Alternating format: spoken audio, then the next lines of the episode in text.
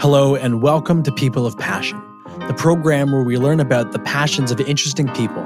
I'm your host, Josh Ellison, and today we have nutritionist Nicole Van Quatham. All right, Nicole, welcome to the show. Thank you so much. I'm Well- so excited. I know it's the first time having you in the studio. Yes. Uh, I'm glad that I could have you in. Um, so let's just jump right into it. Okay, you it. are the nutritionist, first nutritionist on the show. Ooh. Give me a little bit of your background. How did you get into what got you interested in nutrition? All right. Are you ready for this? It's kind of like a long, convoluted story because Okay. there's like a lot of different facets to it, but I'll try Perfect. to, you know, keep on a good path here so you guys can understand. But it actually kind of goes back to my childhood. Um, although I didn't really get into nutrition until I was an adult. So when I was in elementary school, I started experiencing like a lot of digestive issues. Um, and of course, like I went to the doctor and all that stuff. And it was frustrating because I wasn't really getting any support or help from the medical system. And so it was honestly like years of discomfort that I was experiencing. And I won't get into the details, but it was um really tough. And finally, I think I concluded that part of it was a lactose intolerance Okay. which I know sounds like really trivial, but it's kind of sad that like I couldn't even have a doctor tell me to like avoid dairy. Um, but then into actually into high school, things got worse, and I started experiencing like daily headaches. I was also experiencing migraines from time to time, which is like Weird. yeah. And so at first, because there is a history of migraines on my dad's side with like the females, like my aunt, my grandmother had migraines, I was like, oh, it's just genetic, right? Like it's fine. And that was also tough because like my doctor, I can remember I had to go in like probably three times until she actually gave me medication for my migraines because she oh didn't no way. she didn't believe me. I had to bring my mom in. I was like 18 or 19, and my mom had to literally come to the doctors with me and be like, no, like she literally can't go to like school for like a week sometimes because like she can't like function. Which like is, you're lying about getting Yeah, like, headaches. why would I what- want Why would you lie headaches? about that? yeah. So like it was really frustrating. And she also told me to take Advil every day for like those more like mild daily headaches. Um, long story short, I don't know how familiar you are with this, but things like Advil naproxen are actually really damaging to your oh, gut. the, the stomach lining. Yeah. And I was experiencing gut issues. So No here I am already experiencing gut issues and that kind of being thrown to the side. And I remember too in high school, she said, Oh, just take this pill every day. It should help with like your potential IBS symptoms. And I was like, even as like a teenager who didn't really know much about this stuff, I was like, that doesn't seem like Doesn't a good seem right. that doesn't seem right. Like I have to take this like Advil every day and this pill. I was like, so I actually didn't. But like, mind you, I was still like eating pizza like all the time at lunch and stuff, even though I was lactose intolerant. I was like, right. I want to be cool like my friends. I love pizza though. I know I love pizza. I was in high school. I didn't know better. I didn't know like the long term effects of like eating all this like crappy food as someone who had like digestive issues. Yeah. So, um, I mean, live and learn, whatever. Um, but yeah, and then into university, I actually finally saw my first holistic nutritionist. Mhm. Um, and that was something I kind of found on my own. Uh, my doctor didn't recommend it or anything. And even though I didn't really have a budget to like see her regularly, it was interesting because she gave me like such simple tips, which impacted my health like drastically. So I went from like, hopefully this isn't like too TMI, but I went from like having like severe, severe gas and bloating all the time to like actually feeling like a normal human and like not having migraines like once a week. hmm And that was just from like little changes to like my diet, um, which was now that I look back was like kind of pretty basic information that no one was telling me. Um, unfortunately, I couldn't afford to like keep seeing her, so it's not like my symptoms were just like gone. Um, so really, that's when I kind of got interested into nutrition because I had to do a lot of research on my own in order to kind of figure out what was going on with my body. It was like, okay, I'm feeling better, but like I'm looking at everyone else, and I know that there's still something missing because I was experiencing like extreme fatigue. And I wasn't one of those university students staying up late. Like I was a grandma going to bed at like 10 and waking up at like seven. Okay. Mhm. So it's not because I was like, you know, pulling all nighters. But I like literally couldn't get through like an afternoon without like needing a nap. And I like would still like get like bloated and like uncomfortable after eating like healthy foods. So I was like, what's what's going on here?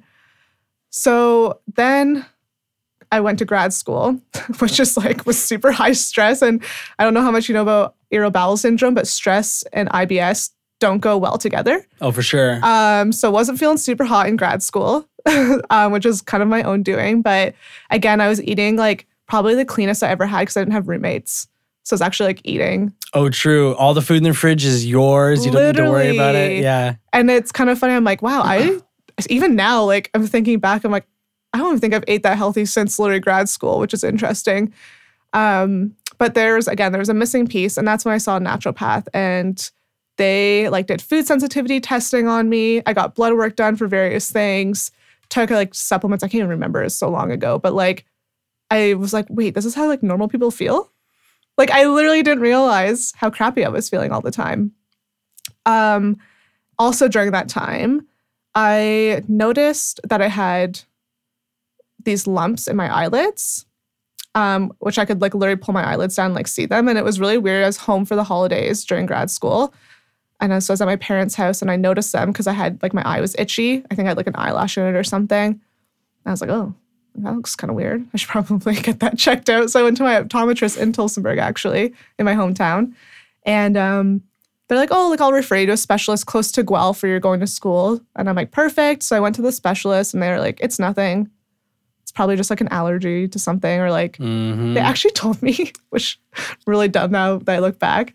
They're like, oh, it looks like it could just be like mascara or something that got like caught in your eyelid and something formed over it. And I'm like, oh yeah, for sure. Yeah, it makes I'm like, I never wear mascara. So like, why did I agree that that was a good explanation? I was like, oh yes, of course. When when these professional people say, "Oh, it's nothing. It's probably just this," and they're shirking it off, Yeah. just shrugging off your your issue, it makes you feel like, "Oh, well, if they're not concerned, why should I be?" they are probably right because they're the they know me better than I do. Apparently, Yeah. Yeah. And like what I don't know anything about eyes. Like I was, you know, doing some self-exploration research in order for to support my digestive health, but in terms of eye health, like I don't know anything about eye health, right?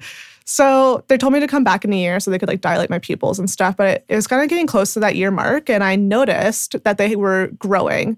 And I was like, well, that's a little alarming. Maybe I should see if I can get in earlier.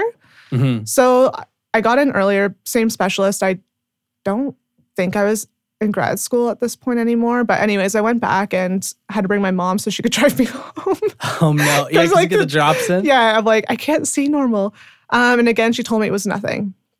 So something wasn't sitting right. And I'm pretty in tune with my body.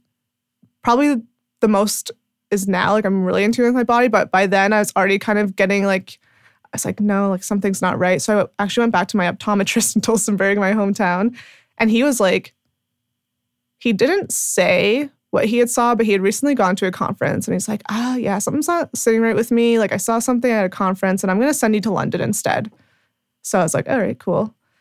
And now also looking back, it's crazy how like all these things you realize, like looking back, you're like, wow, like I was really just trusting doctors and stuff and didn't really know what's going on.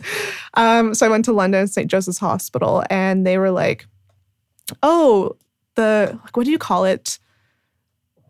There's like the actual eye doctor and then the like medical student. Why am I having like a brain fart right now? Optometrist. they weren't like optometrists, they're actually like medical doctors, but they specialize in like eyes. It's like the resident, maybe. I gotcha. Kind of like that. Yeah. Okay. So she's like fresh out of school or like still in school and she's like going like, oh, it looks really lymphy. And I'm like, oh yes, lymphy. Like like not like Whatever that means. yeah, I'm like, yeah, cool. Yeah, lymphy. So they did like a biopsy and I went back and they sorry, I was gonna get like really dramatic really fast. they actually told me that it was non-Hodgkin's lymphoma. Shit, dude. Yeah. So that was like so at this point I'm like eating super healthy, right? Like I'm in grad school. Wait, wait, wait, wait, wait. So Yeah, it you're like diagnosed with non-Hodgkin's lymphoma, and the last medical professional who chatted with you said it's probably just mascara. literally. Jesus. And you can't even imagine like, well, so in that appointment, I luckily I actually almost told my mom to like not come with me to London. She's like, oh, I'll take the day off work. I'm like, like literally, they're probably just gonna tell me I need to take like eye drops or something, or like I'm allergic to something, or like I don't know, like it's not a big deal. And she goes, Are you sure? And I'm like, Yeah, like it's just London. Like I go to London all the time. She ended up coming with me, thank God.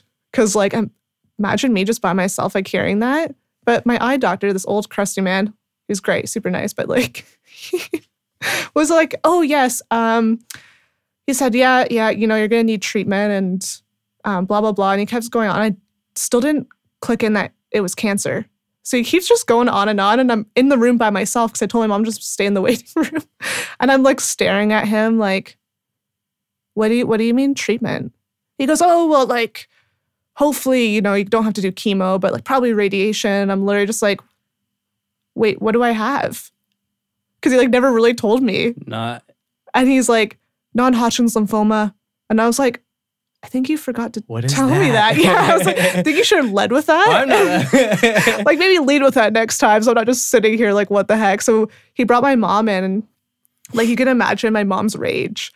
She was like, I'm gonna call that doctor specialist in like Guelph area and like blah blah blah. And I was like, what like, you know, maybe leave it up to the optometrist in Tillsonburg because he has a connection and say, Mhm. like, you know, just so you know, like it could be this, just in case you see in the future. But I'm like, let's not get carried away and start like Start a war. yeah, start a war against an eye specialist. um, so I mean, that was like a huge shock, but like I was very fortunate that's very slow growing Mhm. and um I was able to avoid radiation and I've been a evi- so far able to avoid radiation and chemo to date, which is amazing. Um, because there's this like antibiotic. They did a study in like South Korea or something super random Okay. um, where they use this like certain antibiotic for a certain amount of weeks. And it worked on a third of the people with non Hodgkin's, like with my weird rare case. And they said it usually works better on Europeans.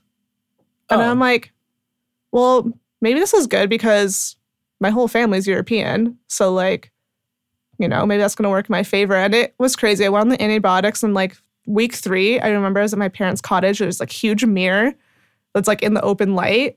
And I remember like pulling my eyelid down. I was really scared. Like I didn't like checking it often. And I was like, no, like they 100% are shrinking. Like they're shrinking. I'm like, no, no, no, I'm not going to get my hopes up. How did that feel? Well, I didn't know because I also was like second guessing myself. I was like, no, it's just in my head. Right. I was like, it's just in my head. I'm making this up. Another three weeks goes by. It was so obvious that they were going down. And I was like, shit, like I'm like one of the, like one in three. Like those European genetics might be kicking in for me. Like this is cool. Yes. yes. But um, they didn't go fully down. So that was like a little bit frustrating. So they actually like put me on a longer dose. So I was actually on antibiotics for like months at a time. And they went down. Um, they did eventually go away, like from what we can see. But the thing with my type of non-Hodgkin's lymphoma is that there's a 50% chance it'll come back. And then like that will just like continue for the rest of my life. hmm Um, so it did kind of come back at one point, and then they hit it again with antibiotics. And since then, it hasn't come back physically that we can see. But they also don't want to do like all these MRIs and testing all the time because that can also cause cancer. So like, hmm I'll never really know if I'm in remission, if I'm cured, or if it's still there. But it's so slow growing that like I can't, like it's not going to like impact my day to day life if that makes sense. But it's the mental game that's really challenging. Um, and during that whole process, I remember being obviously it was stressful. um, yeah. No kidding. obviously.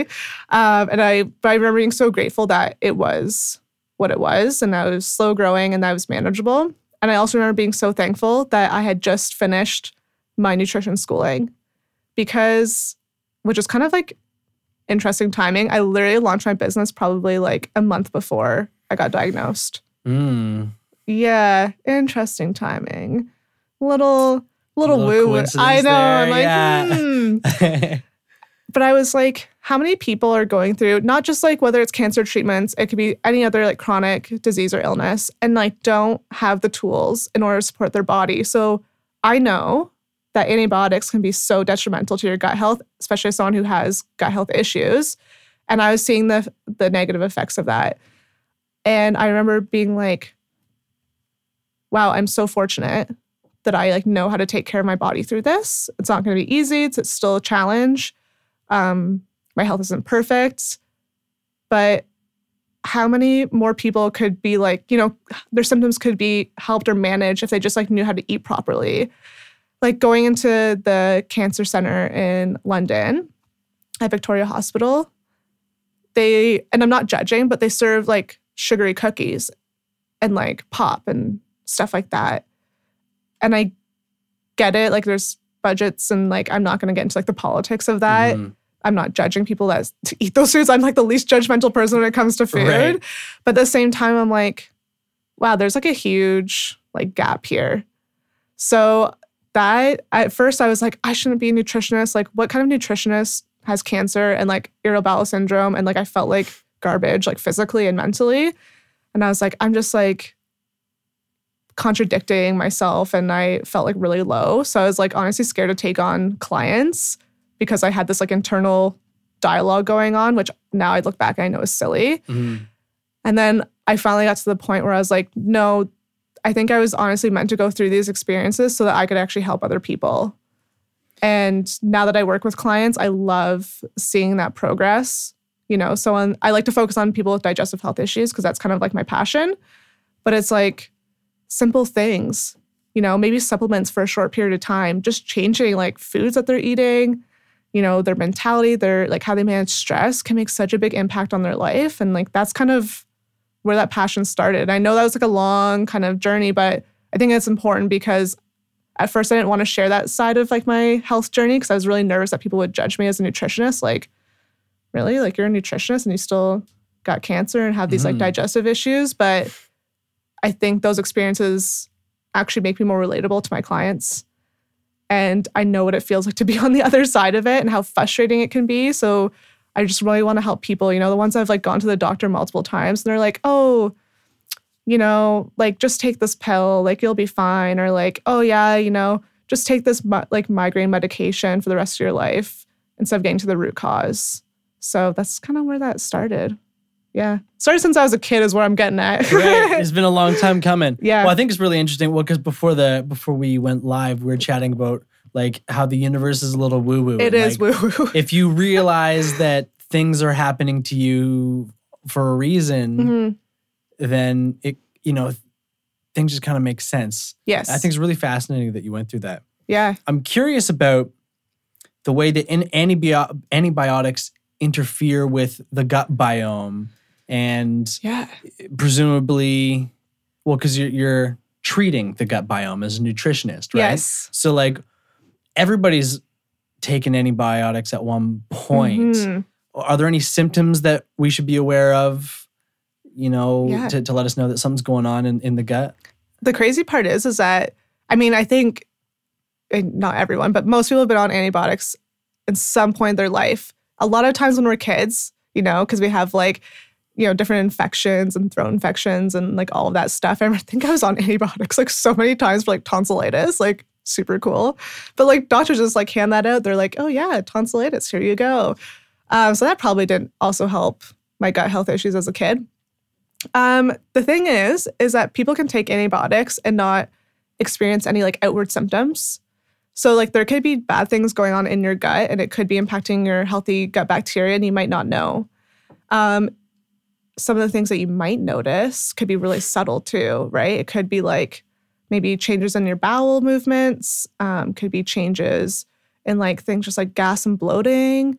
So it's not necessarily like you're going to experience like anything like crazy obvious. I mean, some people might experience it a lot more if they've been on like a long course of antibiotics and they already have some underlying gut issues. Like, you know, someone like myself, it's a little bit more apparent.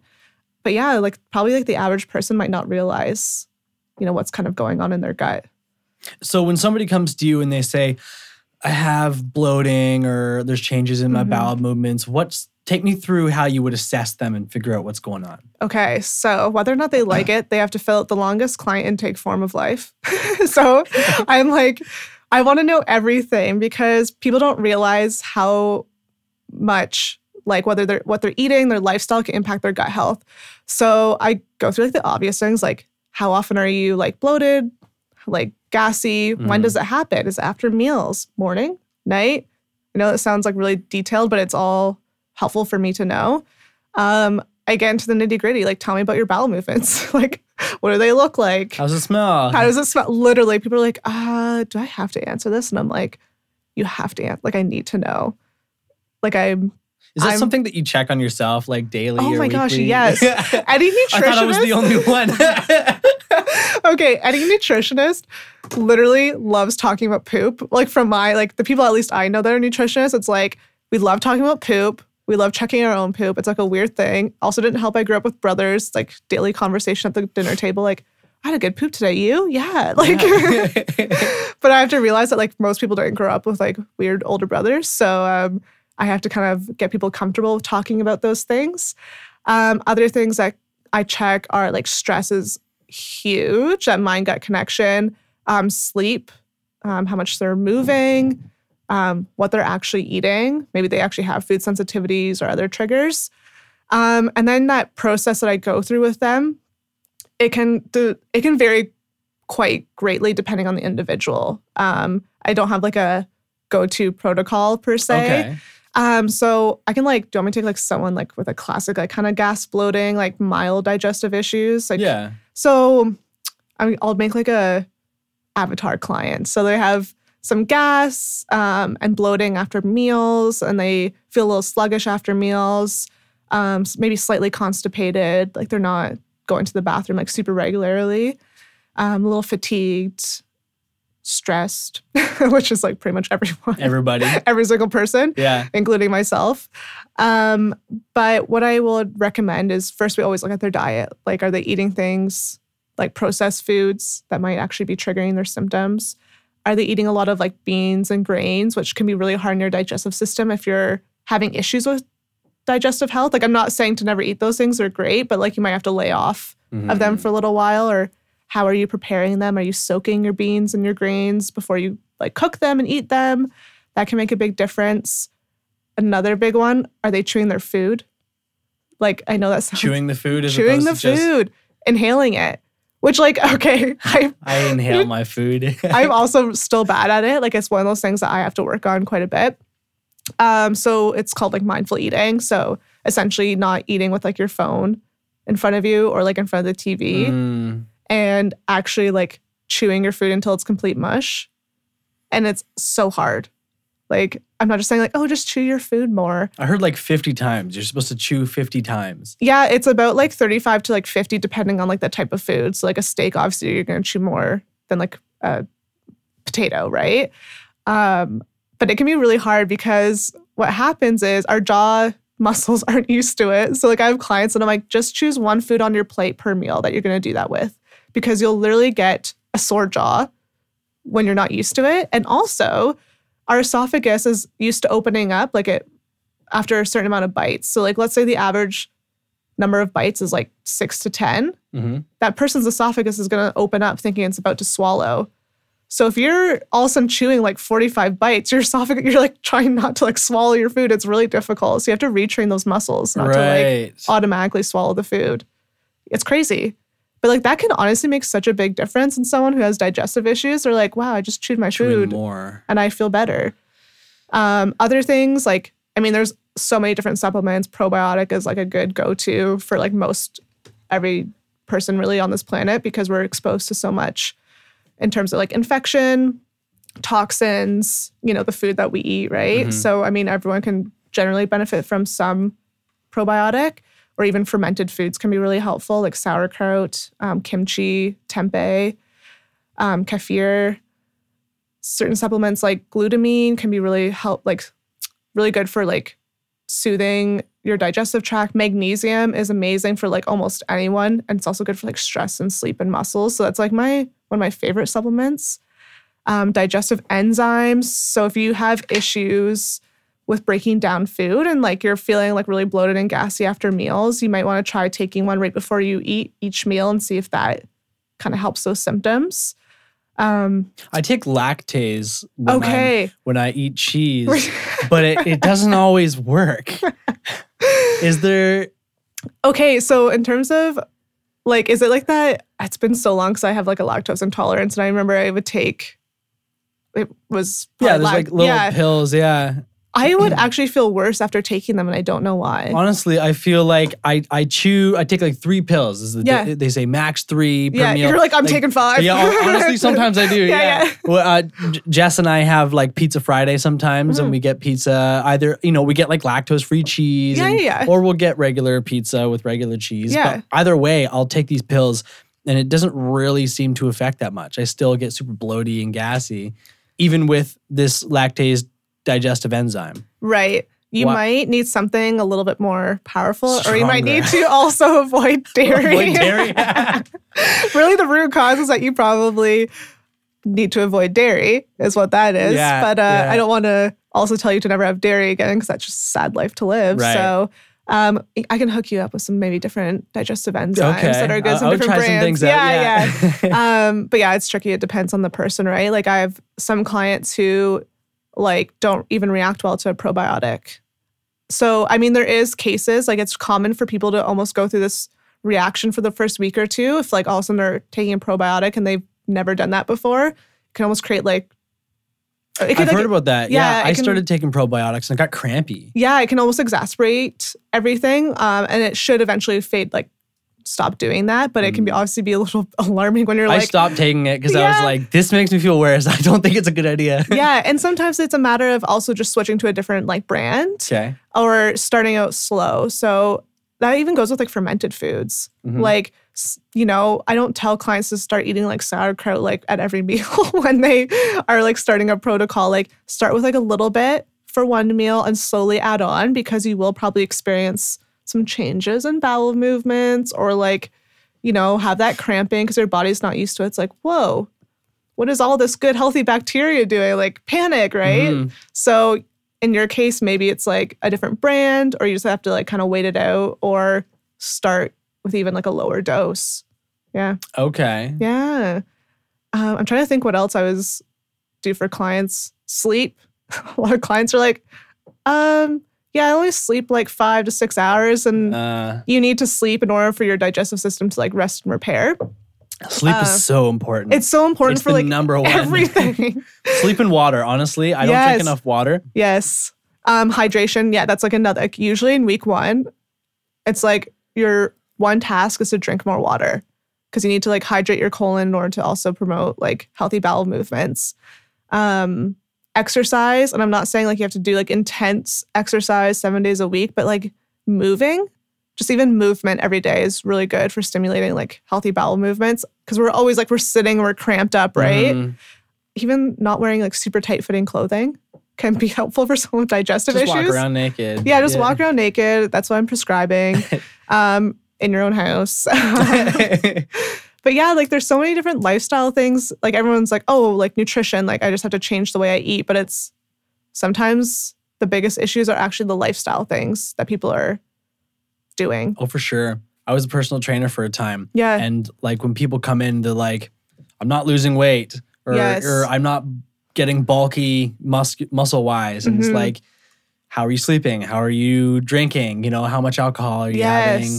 You know, h- how often you have sugar? Yeah. You know, And like sometimes too, it's like they don't realize how much sugar is in foods. oh yeah." So like I'm not even I'm not like judging because you might think that you're not eating that much sugar because you're not like outwardly eating like cookies all the time or candy. you know but those like little fruit cups. There's You- like it's fruit. It's got to be healthy, but there's so much Oh, sugar in those. the marketing, right? Oh my it's God. like I don't blame people for thinking that they're eating healthy because marketing is like so well done. Like Uh-huh. I always use like the Nature Valley bar example, which is funny because my husband like crushes those all the time. they're so I they're like chocolate them, yeah. bars.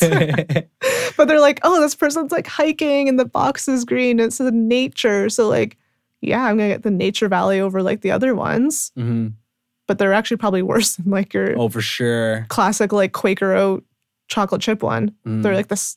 I actually think they are worse.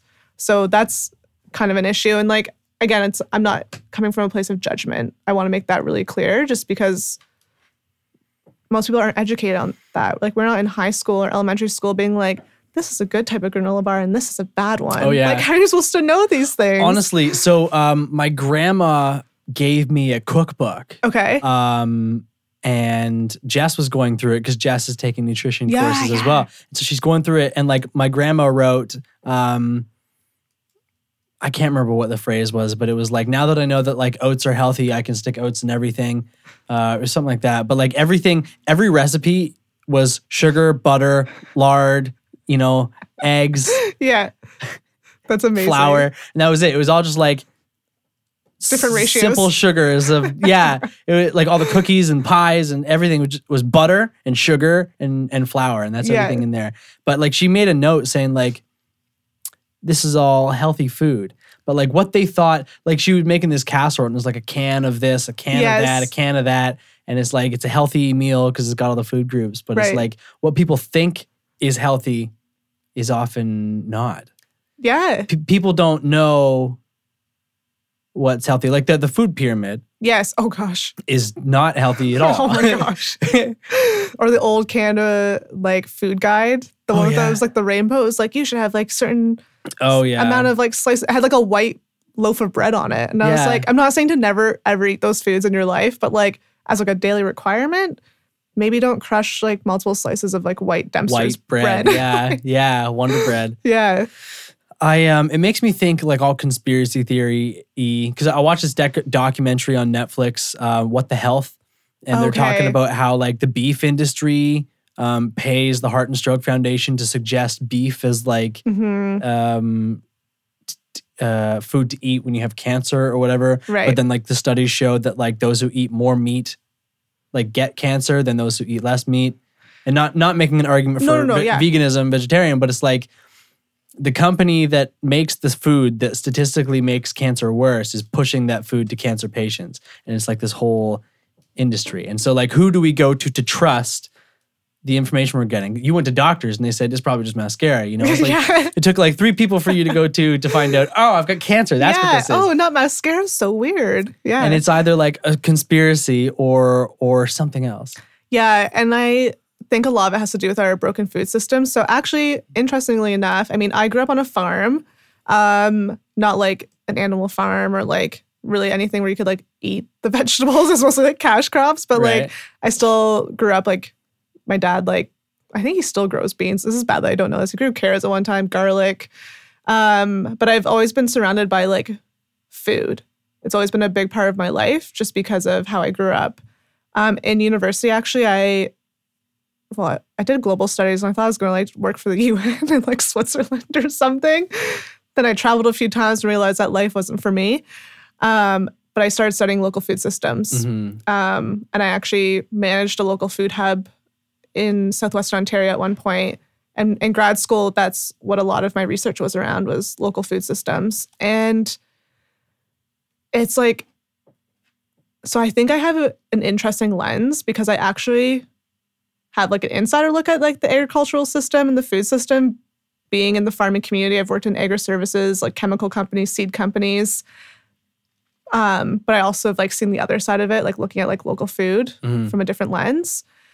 And also the nutrition piece. And it's crazy because I think there was a lot of controversy around like the new Canada Food Guide, which came out in 2019, because they started like suggesting more like plant-based foods. And I'm not like vegan. I'm not like I don't have like I don't prescribe to any type of like quote unquote diet. Um, I think all those foods can play a role in like a healthy diet, like animal-based products, plant-based products, but the different um, like associations, I guess there's a lot of controversy Mhm. because things like you know the Dairy Farmers Association, okay, I think that's like their actual name, would actually pay into the Canada Food Guide. So that's why you're getting things like you should drink certain cups of like milk a day for strong bones.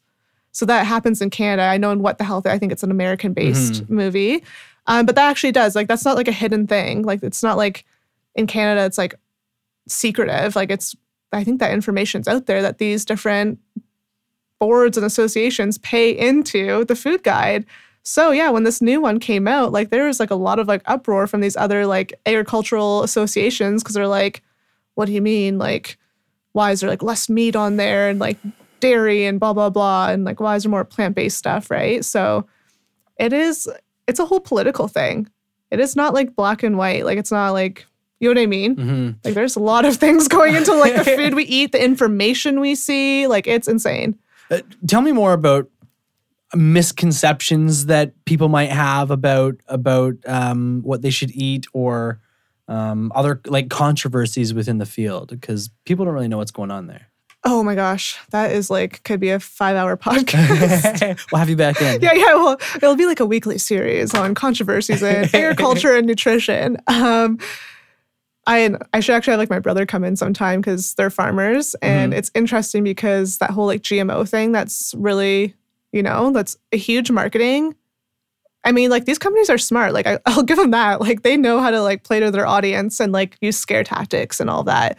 And there's isn't a ton of conclusive evidence that like GMOs, like we don't know the long term effects yet, right? Like it's one of those things. I'm Mhm. not saying they're good or bad. We just We don't know. we, we don't know. So um, I kind of find things like that interesting. And I talked to like my dad, my brothers, and they're like, I don't think people realize like how little GMO stuff is grown in the area. Because, for example, my dad's like, well, I can't grow GMO corn. And he's like a huge cash crop farmer. He's Right. like, I can't do that because the markets won't buy it from me because of this whole like non GMO like thing. He's like, so everyone probably thinks I'm like growing all this like GMO stuff. And he's like, I kind of wish I would because it would use a lot less pesticides and chemicals and water in Mhm. order to grow my crops. Well, that's that's a huge thing too. Yeah. Like the materials it takes and the land to, Mhm. to grow food is is ridiculous. And it's like what what do we want? Choose the lesser of two evils. Using a lot more water and a lot of pesticides on these plants. yes. Or modifying them so that we don't need to put pesticides in our food. Yes. You know? Yeah. And yeah, so it's interesting because people just think it's like a simple solution. Same with like organic farming. Um, I know it's not as great as people think. There's also still chemicals that are used in organic farming that are allowed and certified that also aren't good for your body.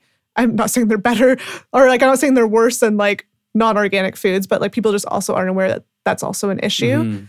um, or farmers that can like sneak some of their non-organic food into their organic. Um, I've had people say, "Well, why doesn't your family just grow organic?" I was like, "So you have to take thousands of acres of land, let it sit fallow." Like they don't realize like the costs associated with that. Like, like it's not as simple as people realize, and I wish it was. I wish I, they probably wish it was too Mhm. but it's just not how farming works, which is unfortunate, but like it's just the reality of it. Um, so yeah, I, I've had people be like, like, do you you must eat all organic? And I was like, also, no, I can't afford that all the time. Like Organic's it comes from like a place of privilege. And that's another huge thing that I like to stress to people is like whether it's like packaged food products, organic food, um, you know, trendy health products, like sure those things are great, but you have to come from a place where you can like afford those. And then people get shamed for not eating organic. Mhm. But those people are coming from a place of privilege. Oh, for sure. I I was reading this paper about uh, food deserts. Yes. where the closest food sources is McDonald's, Burger King, Yeah. Subway, you know, to the to these um, you know, unfortunate individuals. You Mhm. know, grocery stores are too far away. Yeah, Um, and I think that that is a huge issue. absolutely. Like, can you blame a low come in a low income family who has multiple kids? Like, they could go to McDonald's on like a s- and have coupons and like feed their whole family for pretty cheap, opposed to going to the grocery store, which is a not close, so they're gonna have to get on a bus, right? Mhm. and maybe go quite a distance, assuming that they have a bus pass that they can pay for. Um, and then buy all these ingredients like individually. And I know that healthy eating can be done in an affordable way, but that's like an affordable way for a middle class family. That's not an affordable way for like a low income Mhm. family. So I want to make that clear too, because I don't think it's fair to just be like, oh, like eating healthy is like affordable. Like all you have to do is buy like all these organic vegetables that are like two to three dollars more and like grass fed beef. Like I think it'd be amazing if we could all eat like that, but that's not the reality for a good chunk of our population. So I want to get into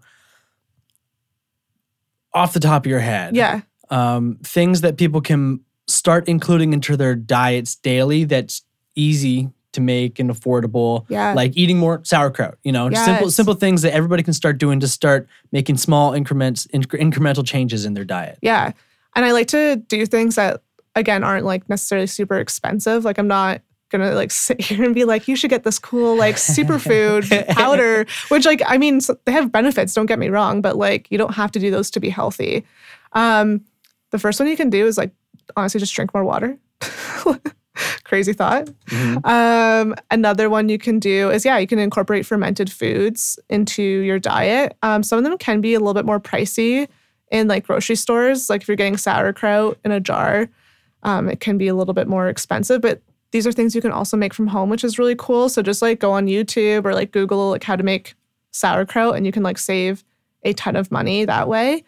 Um, same with like kefir and like other fermented foods. Like that's a good way to I like s- tried kefir. Yeah, you're like you're like doing like I didn't like it. No. it's instant acquired like fermented foods are acquired taste too, right? So I'm not gonna say like you have to eat sauerkraut every day to be healthy. I love sauerkraut. Me too. I hate kefir. Okay. Yeah, I love sauerkraut. I don't do well with kimchi. It's a little too No, I, I don't think I've ever tried kimchi. just try, try, Try it? try. You're gonna be like curse you, Nicole. Um, other things that you can do that are simple are just switching from like, you know, refined grains to like whole grains. So, you know, buying brown rice, um, like full like whole oats instead of like processed like quick oats that have like the added sugar and like flavors. Um, and I know like I'm saying this sounds like really simple, might not be as simple to you if you've like eaten this a certain way forever, Right. of course. Um, switching from like white, like wheat flour pasta to something that's again more of like a whole grain pasta. Um, maybe if you have a gluten sensitivity, you could do like a brown rice pasta or quinoa pasta. Those ones are still a little bit cheaper than some of the other like healthy quote unquote pastas. Is it is it just me or are more people becoming gluten sensitive? Um, I think it's definitely or is it awareness that's growing? I think it's a little bit of both because again, like think of someone like myself that had years of like digestive discomfort and was like, I know what's going on with my body. like, right? Like I knew I was lactose intolerant, but like that was about it. Um, so I was made aware that gluten was probably one of the issues. Um, but that's another this can kind of go in with that like that topic about like controversies or like Mhm. you can be celiac where you're like actually like allergic Mhm. to gluten. So like that's not what I'm talking about. I'm talking about gluten sensitivity, um, which typically comes out in the form of like you know maybe skin irritation, that gas, that bloating, you know, mild reaction. Everyone's like, oh, I'm gluten sensitive. I'm gluten sensitive, and they probably are, but that's usually like all these food sensitivities are typically a result of poor gut health, actually. So So the so that would make sense since all, all of our there's so much estrogen in everything that we're eating and that's an issue. So like all the processed foods that we've been having shoved in our face over the past few decades, mhm. you know, are now disrupting the balance in the gut biome, which is making people Yes. lactose and gluten sensitive. Yes. So I think like a little bit of this awareness just because that research and stuff wasn't out there. Like, I mean, it was maybe, but just not as like we have the internet now, right? Yeah. Like you can literally find out like all this information. Um, and now there's like food sensitivity testing, which isn't super sound results, but it can be enlightening. Um, but yeah, like we're damaging our gut because we're like taking in all these like toxins, like on our food, on the products that we use, right? Like everything you put on your skin is getting absorbed into your bloodstream and has to go through your liver. Like that's your liver is getting like overworked. Mhm. So like your gut health is going to suffer, and then that's when people start experiencing like all these multiple food sensitivities, which I get because I went through that as well. Um, so yeah, when I people kind of come to me and they're like, I'm I'm sensitive to gluten and dairy and like almonds and like eggs and like so on and so on. I'm like, don't worry. You're probably not going to be sensitive to those things for the rest of your life if you work on rebalancing like your gut health and supporting it. And then hopefully you can actually include those foods back into your diet. okay. Yeah. What do you know about um, fasting? Oh, like intermittent fasting?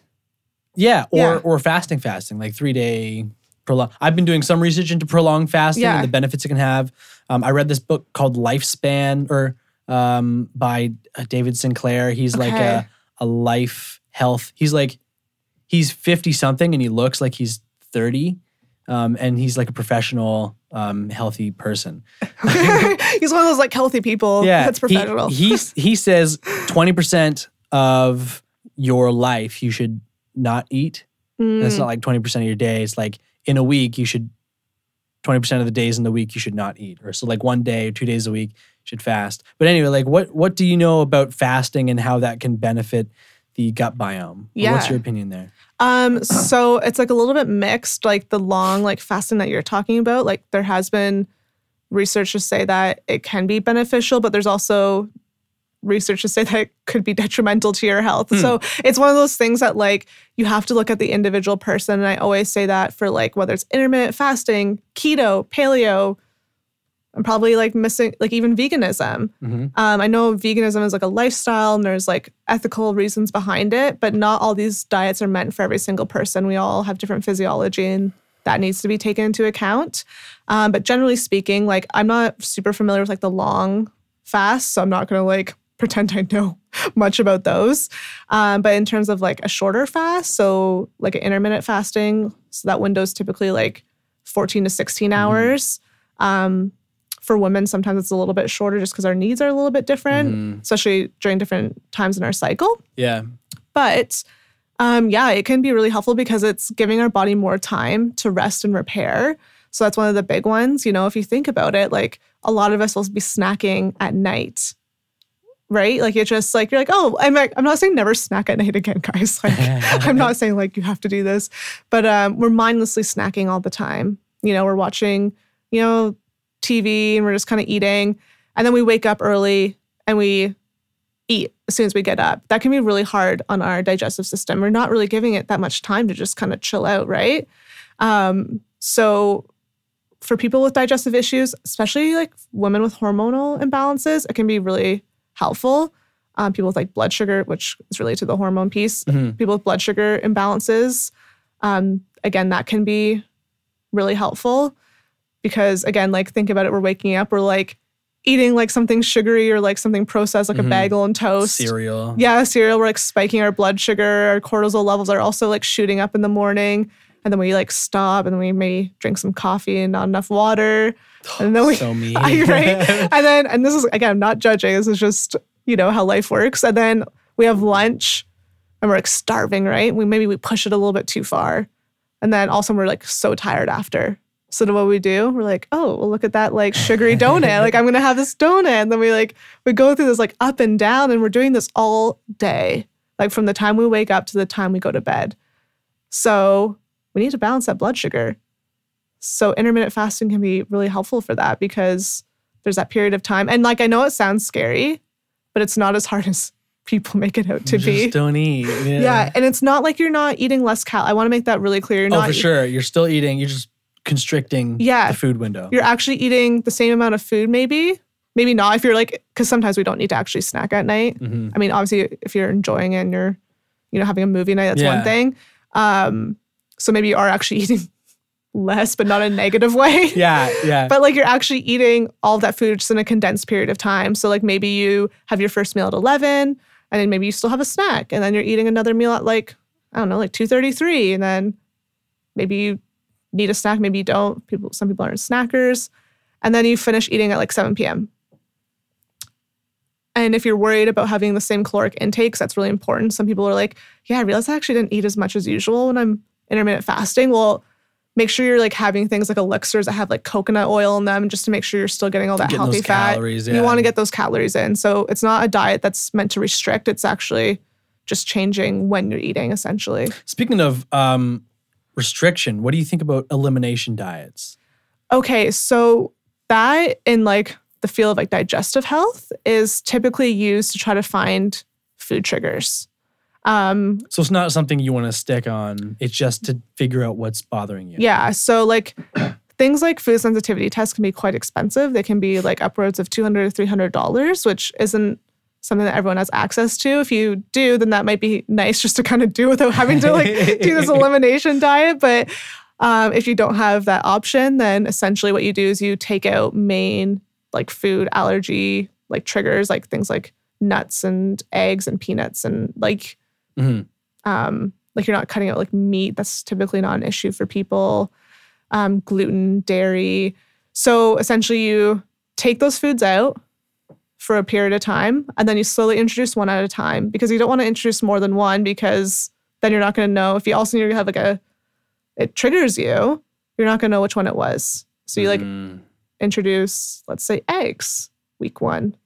And then week two, introduce like almonds. So you can see how it's like a pretty tedious Mhm. diet to follow. Takes a while. Takes a long time. Um, so it can be really frustrating for people. And that's why I'm like, I don't highly recommend it because it can then just people are like, oh, I don't want to do this, I quit. Mhm. so it's like all that hard work, and you're like, okay, well, that was kind of useless. So What do you think about uh, then fecal testing? okay, I don't know a ton about that, so I can't speak to it. Okay. Um, but I'm intrigued by it. Like, do you mean like that, like fecal, like transplant? Yeah. No. No. Oh, no. like that. okay, that's a new. you, you can go to your. I, I've I've heard about that. Yeah, I'm yeah, real yeah. curious about that. Yeah, Actually, there's a lot of really good results that I've read about fecal transplants. and like people with like autism and stuff is what I've seen. I've never like them getting autism or okay. curing No, autism. no, like sorry, treating someone with autism. Oh, Yeah, no. yeah. That's fascinating though. Um, I'm gonna have to look into that. so do you mean like stool I mean, tests? yeah, stool tests. Yeah. Oh, stool tests like are you go to your doctor and like, here's some of my poop, man. You, if you want to hang out with this, and they check it and say, oh my god, so you've got worms Yeah. or whatever. hey, no, honestly, I am There's like, something. Yeah, parasites. I'm gonna write that. down. Parasites, yes. Okay, so um, stool tests are great. So, like, if you are experiencing, here's another thing though with like Western medicine. Again, I'm not someone who like bashes that there's like a time and place for it 100%. Um, but I, I even went to my doctor while I was going through that like uncertainty with my cancer diagnosis, and my IBS symptoms flared up the worst they had since I was like probably like in high school Mhm. and I figured it was from stress. Like I know my body pretty well, but I also am going through a weird time, so I should probably get it checked out. My doctor literally says, "Yeah, the only reason why I'm going to do these ultrasounds and testing is because you have cancer. Otherwise, I wouldn't really be worried." I had like extreme cramping, like couldn't like like function during the day. I was like, "Oh, okay, noted."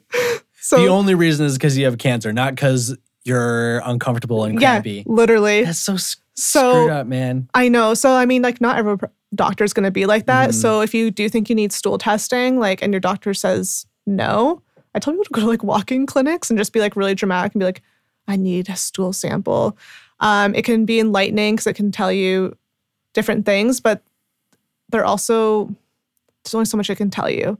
There's another really amazing test that you can get called a GI map, which a lot of naturopathic doctors offer. It's super expensive, but it is like pages of information. It tests for more like um, parasites, bad bacteria, also good bacteria, which can be helpful. So like maybe you don't have a ton of bad bacteria, but you also don't have a ton of good bad or sorry, a ton of good bacteria.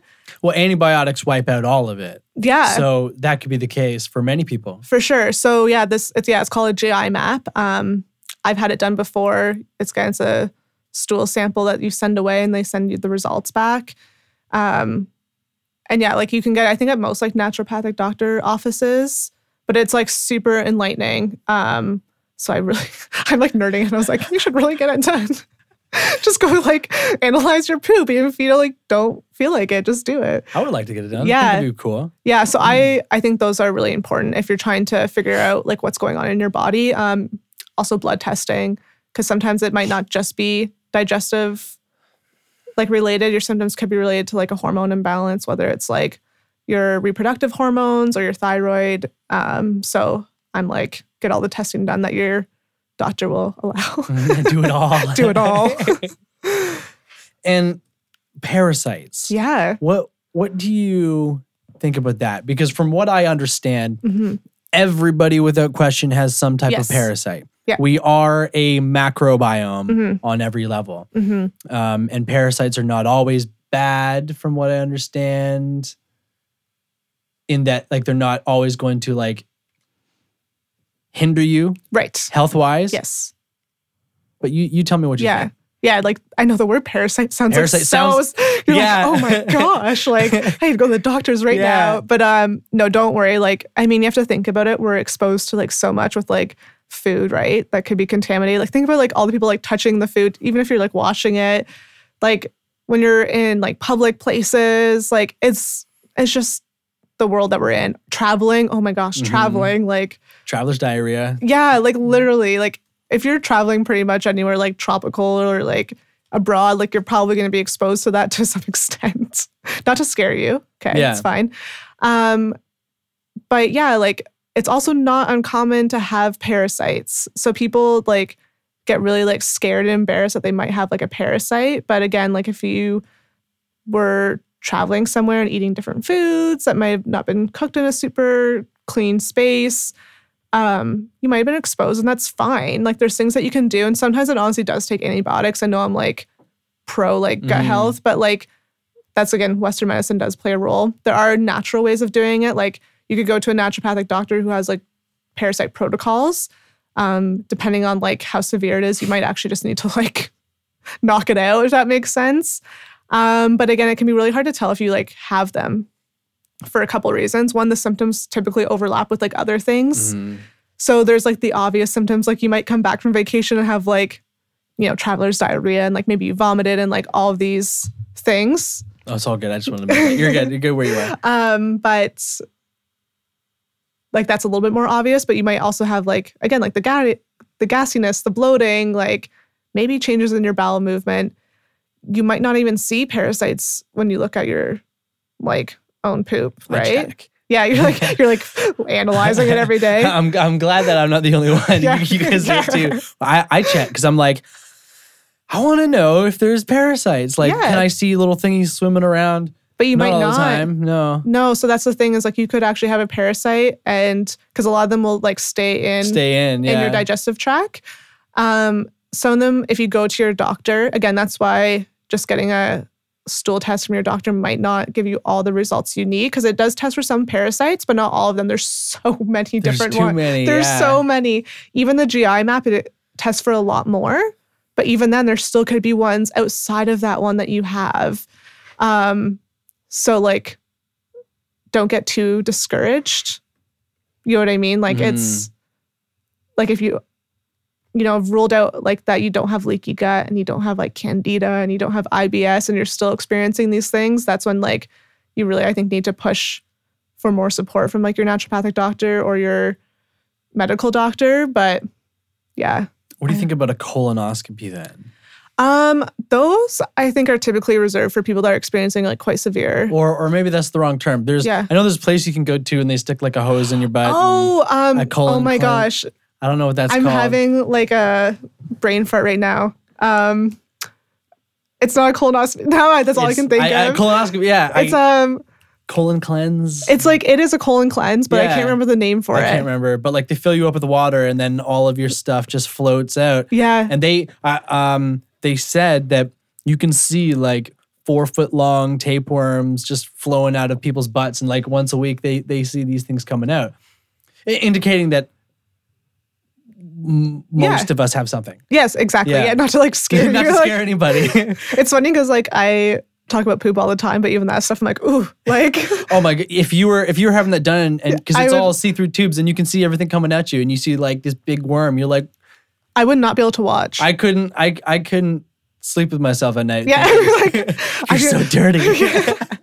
And that's the thing, right? It's like you think you've done something wrong, but you probably haven't. Like that's just is what it is. Like kids are really prone to them because they're like literally eating dirt and stuff, which was also good for you to like, you know, Eat be outside. dirt. Yeah, like There's this book that I was looking at when I was doing research Yeah, for yeah. this. It's called Eat Dirt, and I was like, that's a really intriguing title. And and so I read like a, breakfast you're eating like a boulder. Honestly, but this guy was like, you need to have like so potatoes and carrots and stuff. They Yeah. say wash it to get all the uh, pesticides off and Yeah. stuff. And it's like it's cooked in or it's grown in poops. Like that's bad. But the guy's saying like that's how we get a diverse yes. uh, microbiome. Kids are eating sand, eating dirt, and and, Yeah. and that's contributing to their their microbiome because if the immune system doesn't have anything to fight against, we're kind of weak to everything, and that's we've seen with the um, kind of in the era we grew up and like our parents where they just like super Lysol everything. Yes. You know, and the soaps that we're using are killing Oh the microbiome gosh. on our hands. And Yes. it's like we're kind of realizing now that like we we went a little too far Yes. in, in terms of sterilizing everything and living in a bubble. And now people are getting these sicknesses in addition to the all the all the crap in our foods. Yeah. Oh yeah, no, it's a thing. And like you have to think like most like our parents grew up like well, okay, mine are like an exception because they grew up like in small towns or like my dad like grew up on a farm, but like that was like their life, right? Like they but like they didn't grow up with like gut health issues. Mhm. Like they didn't have like sensitivities to like every food that they looked at, which I also find very interesting. Um, my mom was never like one of those moms that was like super like, you know, germ freak like growing up. Like we also would play outside and you know, roll in the dirt or Mhm. whatever. Um, but uh, even then, like we were eating a lot of like the '90s, right? Like I was eating like Dunkaroos and like Oh, Joe Louis. Oh I- my god! Don't start. Honestly, if you put a Joe Louis in front of me, I would eat it with haven't no had shame. Dunkaroos in 15 years, man. Oh my gosh. Like they're the best. when, when you come back in, we'll have Dunkaroos. Okay. like I honestly would. Um so I think that was a little bit of it, but like it's funny because I was really like I'm still not super good about it. I'm like a little bit of like a germ freak in some ways. Like I'm so scared that I'm going to get like food poisoning from like meat splattered on like my counter. Mm, And I'm like trying not to like be so well, obviously if there is actually like meat splattered, I'm going to clean that up. Like that is really dangerous. Let me just say that. right. Um, but like growing up, like I wanted to like be the person that was like sanitizing things and like sanitizing my hands. Oh, yeah. So I stopped using like I only bring like hand sanitizer now if I'm like going to like an airport or something where it's like Super German. super like super questionable. But I used to use it all the time.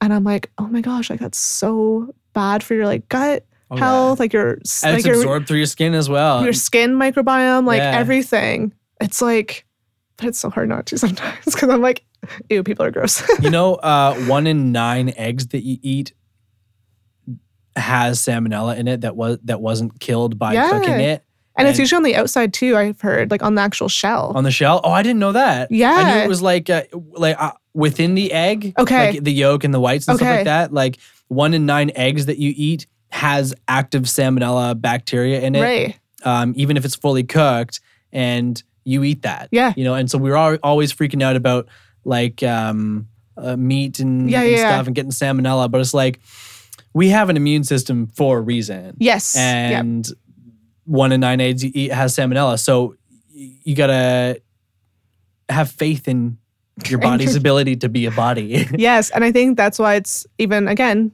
I know I've said this a hundred times, but like focus on that gut health because you need that healthy bacteria and you need your stomach, you know, like you need that acid in your stomach to break down food and all those other important functions to fight off things that, like, you know, you might wash your hands and you might clean your vegetables and you Mhm. might cook your food well. But, like, I mean, you're going to be exposed to these things all the time. hmm So if your gut health isn't really up to par, then you might be more prone to get sick. I want to ask you about um, are there any advancements that you think should be made in your field? Any any like um, preconceptions or or beliefs within like the professionals in the field that's kind of holding them back from from adapting their techniques or are there any any is there anywhere within the nutrition field where we need to move forward? Right.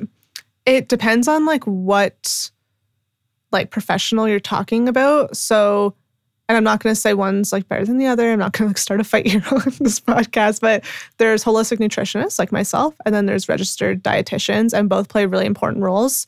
Um, I have friends who are, took the more like traditional nutrition route, and that's really important. They work in you know long-term care homes and hospitals, and they have to have really precise measurements for people's like food and like because they might be like severely diabetic and all of that, right? Like there's Mm-hmm. that's really important. I would not be able to do that for someone. Um, but I've also had clients who've gone to like dietitians, and I know this is not all of them. I just want to stress that I know some of them are amazing and like take a holistic view, but they've gone in with their husband, and their husband had diabetes, and they said, "Well, you just need to switch from regular Coke to Diet Coke," Mm, and it's like, I've seen that. or how about just like not drink Coke? drink, drink water. how about just maybe mix in a water every once in a while.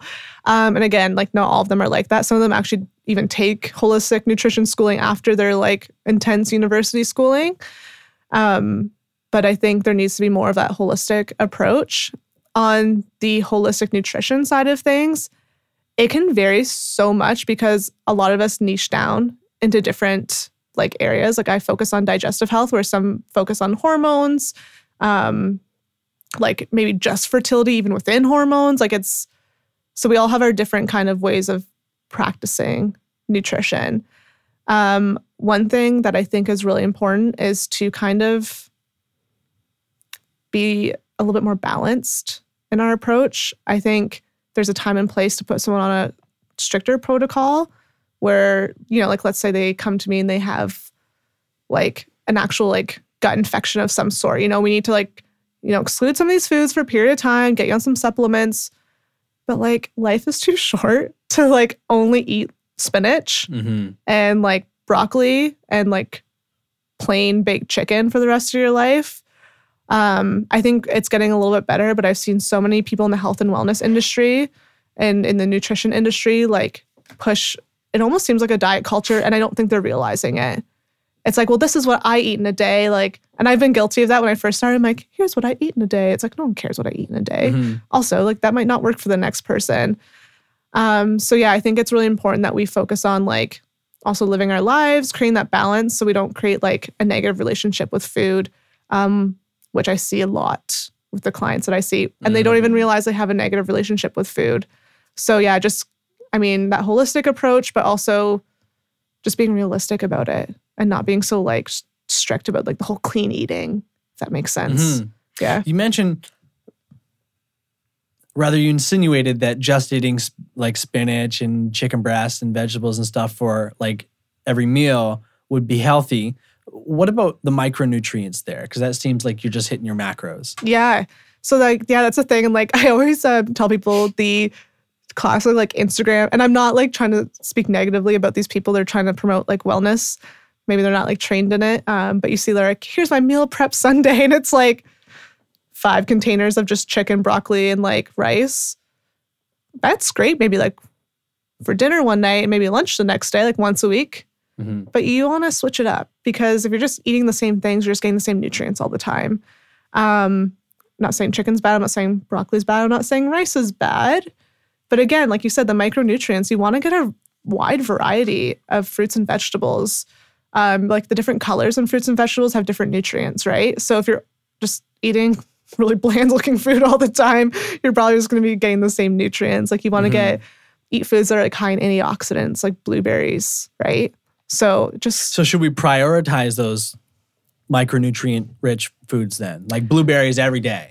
not not Or- Or necessarily. within a week, like once a week, or you know, I honestly think it depends. Um, people get really stressed out about like, you know, the macros and the micro like nutrients and making sure they're getting like a certain amount. I tell people just eat a variety of foods. So when you're going to the grocery store, like try to get a little bit of everything. And you don't have to eat like a carton of blueberries every day. Like maybe just, you know, you have a few blueberries on like your yogurt. Or maybe like you're getting it in the form of frozen blueberries or frozen fruit in a smoothie, right? So don't try to overcomplicate it and be like, okay, so this meal I have one antioxidant, I have I have my protein, I had like just that's where I was heading. I Yeah. was going to ask, like, so how can we eat the same thing every day and get everything that we need? yeah, yeah. No, I don't don't get too stressed out about it. Um, it's all just like about balance and also listening to what your body needs. It if you listen, it'll tell you what it needs. Like it's crazy and I, it's a skill. Like don't just think like tomorrow you're gonna be like, wow, I know what my body needs. Like this took me years of like practice to be like, you know what? I really need like red meat. Like my body needs it tonight. So I'm gonna have it. Whereas like some nights I'm like, my body needs like chickpeas and like a salad. Just Mm. tune in to what it needs. Again, that's a practice. That's interesting. it's it's happened to me once. okay. Um, I, it was totally random, and uh, Jess and I were just hanging out, and just like every cell in my body was like, I want to eat an avocado, and I had never, I've never had an avocado before Mm. this point, Yeah. and I was like, can we get guac? Yeah. And so we went out and we had some guac, and it was the best thing that I. It, it just felt like it filled a hole in my soul. Yeah. and ever since that, I've had like an avocado every day Yeah. since then. It's like maybe you just need some fat. Yeah, I think that's that. That that was it. All I was eating was chicken breast, broccoli, and rice, and there's no mm. fats in that really. Okay, And that's so, so, interesting. Yeah, I mean that was at the end of my like bodybuilding Yeah. phase, and so all I was eating was the bodybuilding meals, and Right. so how would you recommend somebody starts to get in tune with what their body needs? Ooh, that's a good question. Because that happened randomly to me, and I, I don't think that I, I could bring it about on purpose. Yeah. Before you just like go in and just start like rushing to make dinner or like lunch or breakfast, like literally just pause and be like, like literally, I know it sounds like super corny and I'm not a corny person. So like I get it can be like really uncomfortable. And you have to do this out loud. Like don't stand in front of your friends and be like, what do I want today? um, but you can honestly just ask yourself like, like what does my body need? and just like see if like what's like the first thing that pops in your mind. Okay, if it's a bag of chips, like that's probably more of a craving than like intuitive like need. Not Mhm. saying chips are bad, like enjoy them in moderation, but um yeah, like maybe your body's like I need eggs this morning, like I'm I really need some protein. You know? Also think about it too, like what are you doing that day? Like are you to like go work out right at like are you doing a hard workout or did you just do a hard workout? Like your body's probably to want something a little bit more substantial Mhm. um, again, like before dinner, instead of just being like, oh, I'm just gonna rush and make this, like maybe you're like, "Ugh, I just really need something warm and comforting. So maybe I'm gonna have something a little bit more heavy on in the carbohydrates and the starches. So I'm gonna have like pasta, right? Or like maybe I'm just feeling a little like heavy today. You know, I've kind of felt a little off. So maybe I just need something a little bit lighter. And you know what? If you have something a little bit lighter and you find that you need a little bit more, then eat more. But just give your body that time to actually recognize that instead of just like shoving it. Mhm. That's again, it goes back to that mindful eating as well. Yeah. And speaking of mindful eating, do you think people should count calories or just eat? Just eat. I am um, someone who does not like the whole calorie counting thing because not all calories aren't created equally. So, I mean, like things like coconut oil and avocado are super healthy for you, right? But if you like were eating those regularly and you looked at the calorie count, you'd be like, okay, cool. So I guess I'll just There's uh, 600 calories there. yeah, I guess I'll just uh, not Not have, eat dinner today. not have dinner, right? Which is such a dangerous way to look at it. Um, our body metabolizes those fats differently than like, you know, fried Chips, food and yeah. chips and stuff like that. So just keep that in mind. Um, again, it's listening to your body. And I know this is a really hard thing to do because, you know, a lot of us have like blood sugar imbalances and we just eat when we want, what we want. So the hormones that tell us what that we're full or hungry might not be working properly. Mhm. So you really have to get in tune and be like, you're eating your meal, you're eating slowly. That's when you're gonna be like, oh, I actually, I'm full. Like, I don't actually need to eat everything on my plate. Right. Or you are so in tune that you eat more and you're like, wait a little bit and you're like, no, I actually am still hungry. So I am gonna have a little bit more and not have guilt around that. Yeah. So don't count calories. Don't count calories. Yeah, Okay. just just tell like just listen to your body if it's full or not. Make sure you're getting those healthy fats, those healthy sources of protein, healthy sources of carbohydrates. Don't be scared of them. Like they're not the mo- like they're not the devil. Okay, like have them if your body needs them. If you feel hungry throughout the day, should you eat or should you wait a little bit? Because I understand that um, ghrelin is the uh, hormone that makes you want to eat, but after like five minutes, it um, if you don't eat something within five minutes, like the ghrelin just kind of stops being produced because it's like, okay, well, we're not getting any food, so we're gonna just wait on that. So one thing I tell clients because some people just like eat based off like emotion, right? Mhm. That's also an issue, or they're dehydrated. So sometimes you might actually think you're hungry, but you just need to drink water, which is really interesting. So you, if you're like, I shouldn't be hungry because like I had a meal like recently, try drinking water, wait about like 10, 15 minutes and see if you're actually still hungry. I'm not saying like live off of water. This isn't like a Mhm. water like No water faster. Yeah. Uh, I want to make that really clear. But be like, okay, no, I was actually just really dehydrated. I just needed water because it can get mixed up, which is interesting. So w- w- would that mean that dehydration triggers ghrelin? I'm not super sure on like the like science behind it, but it is like, yeah, Like you guys are like, I need to drink some water. I, honestly, I realize. So I've been just a sideline here. Like I've been, I've been trying to drink a lot more water actively, Mhm. and it's really, really hard Yeah. because I don't think that I'm thirsty. Yeah. I just exist. Yeah. you know. Um, but as I'm forcing myself to drink more water, I am so much more thirsty now than I was like a, few, a week ago or whatever. And it's like I, your body's like waking up. It's like, whoa, what's what is this goodness? What Give is me this some more of that. hydration? yeah. um, what do you want to learn? Because like we're lifelong learners, Mhm. and so where would you like to take your education? Oh my gosh, this is a good question because I've been nerding out like crazy lately Mhm. on uh, this hormone testing, which I won't like get. I'm hoping to offer it in the next like two to three months, maybe. But what it is, it's basically a dried urine sample, um, which you can do at What's home. that? Sorry, A dried urine sample. so Dried it's like a piece of paper that you basically pee on.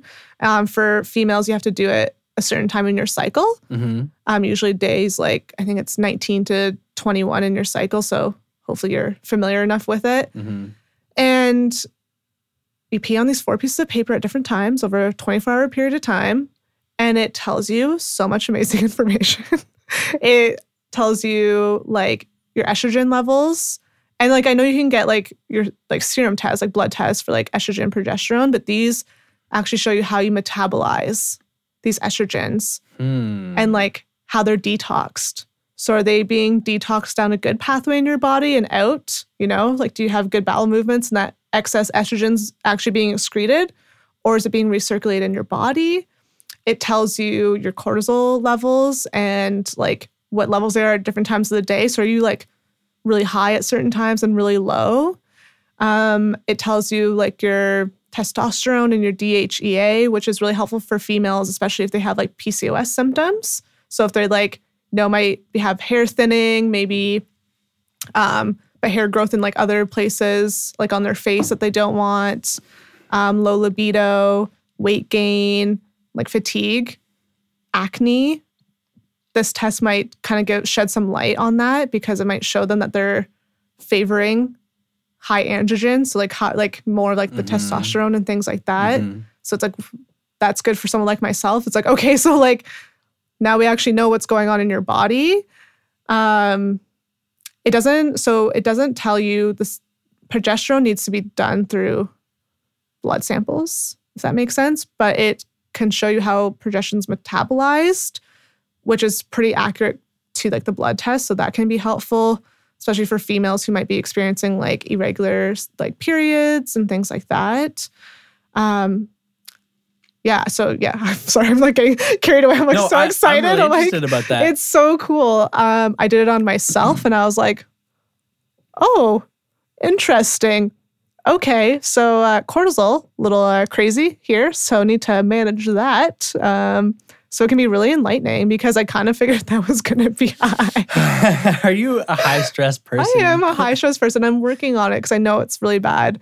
Um, but yeah, it's the test was really interesting. So I've been um, doing a ton of research on that so that I can really familiarize myself with how it works. Um, because it, if you actually see what the test looks like and the results, it can be like, what the heck am I looking at?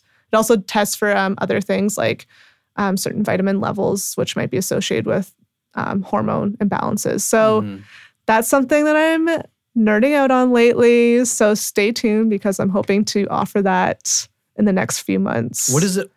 What are the requirements for you being able to incorporate that into your practice? You so have testing? to be like a certified like nutritionist or dietitian or like naturopathic doctor. So you can't just like you can't just like sign up and be like, yes, I'd like. to I'm doing it now. I actually think you could technically order it yourself to like do the test, but like to actually be a practitioner who like analyzes the results, you have to.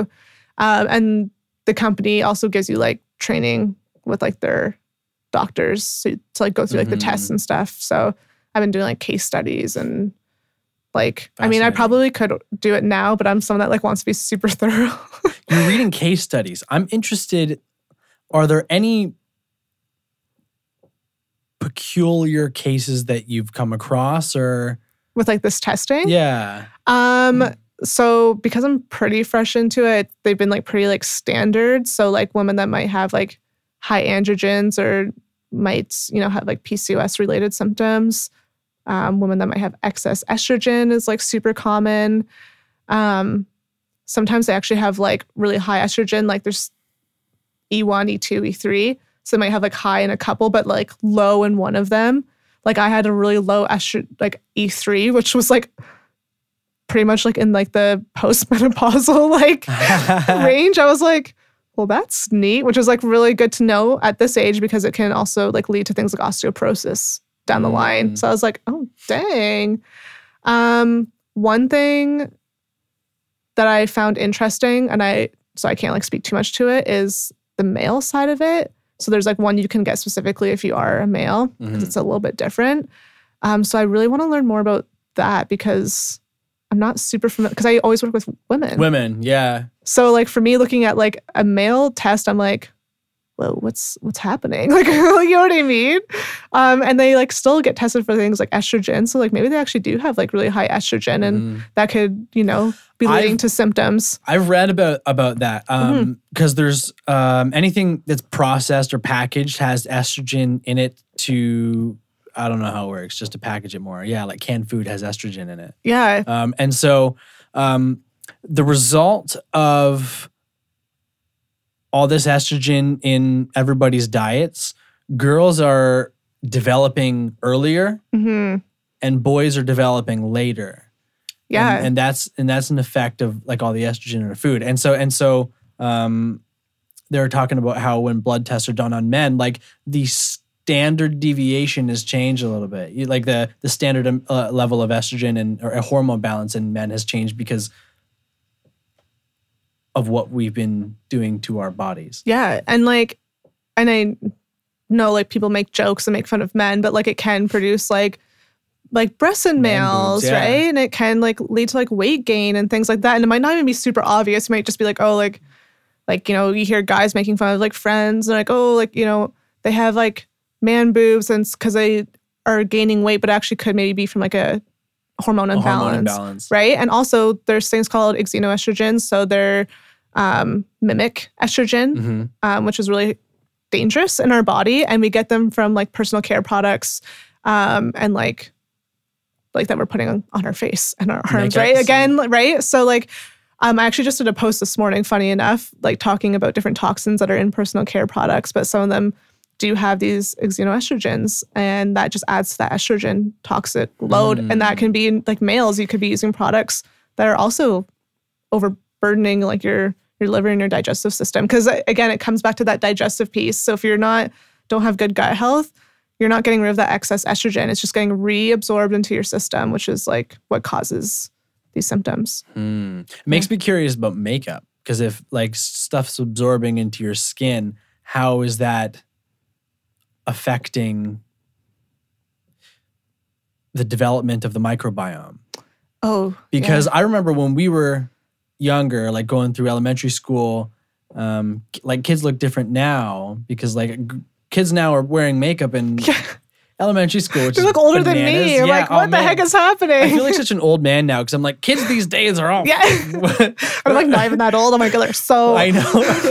it's so weird, but like things are changing pretty quickly. yeah But that's a whole other topic. It's like I'm curious about how uh, now that I know that makeup is being absorbed through the skin, like in addition to all the processed food that we're that we're seeing, like how is like say girls wearing makeup younger and younger affecting the development of the microbiome, or if if at all? Yeah. Could- I mean, like, I don't, I can't like really say for No. sure, right? I don't know, but I would suspect that it would be detrimental because, like, that's a lot of work on your liver, right? It's like the chemicals from like all the stuff you're putting on your body, the cleaning products, the air that you're like breathing in, the, the medications that you're taking, even if it's Advil, right? Like, it's just, there's just so much that we're consuming every day, whether or not we realize it. Um, so yeah, like I don't recommend really anyone to put toxic products on their On body. face. so like, yeah, as like a young female that might be doing that, like that's a lot. That's a lot of years of toxic overload. I have had a lot of fun chatting with you. I want to. The final thing that I want to add Yeah, yeah. on here. Um, if there are any other tips that you have for anybody to start improving their health Mhm. uh, now, or even how to go inward and start noticing when things are off, because I going to see a nutritionist or a specialist like costs money, and for the Yeah. low budget people, Yeah. um, what can they start doing? Yeah. start figuring themselves out. Okay. So actually funny you just said that because I just I have a free resource that I have on my website now. Um, and it is like around gut health basics, but I have like a gut health journal in there. A gut health journal. So you can download that and like track how much like water you're drinking. So of course, one of my tips is to drink more water, um, and also like track like your bowel movements, which I know might sound yeah. kind of weird, but uh, you know, I'm assuming a lot of people probably don't track it like you and I do. Yeah. so just even like taking, you know, note of what they're like, especially, you know, and also the food you're eating, not to be like, what food am I eating because I need to like watch what I'm eating, more so to see if there's any correlation. You're like, oh, I drank a lot of beer this weekend and my bowel movements were really bad Monday, Tuesday, Wednesday, right? Mm. So just kind of becoming a little bit more aware. So if you don't really have those like internal like cues yet, because again, it takes time, um, writing things down can be helpful. Like, how did you feel that day? Like, did you experience any like digestive issues? What have you eaten the last few days? Did you also just not drink water? Like, are you constipated, but you also like had no water and the five coffees? Like, Mm, just things like that, right? Um, so that's something you can do. Um, I can even like send you the link to that as well, so people can find it easily. Um, sleep, like, like some people come to me, they're like, I'm really tired. I'm like, Sleep. sleep. Like, you just paid me money to tell you to sleep. some people just need that like accountability, so there's nothing wrong with that. Mhm. But um, sleep is so important for like, like I could have like a whole book about the things that it supports. I actually just had a podcast episode launch this past week with a sleep sleep consultant. Mhm. Um, so she gives a lot of amazing free tips on the whole sleep thing for adults and kids. So I recommend you check that out because that's like her that's her jam. She in London? Yeah, she's actually based in London. Oh, she's cool. Bedtime Beginnings is her business. Her name is Brooke Honadel. And she's a lovely human. And yeah, she gives like a ton of free tips about sleep on that podcast. Um, stress management.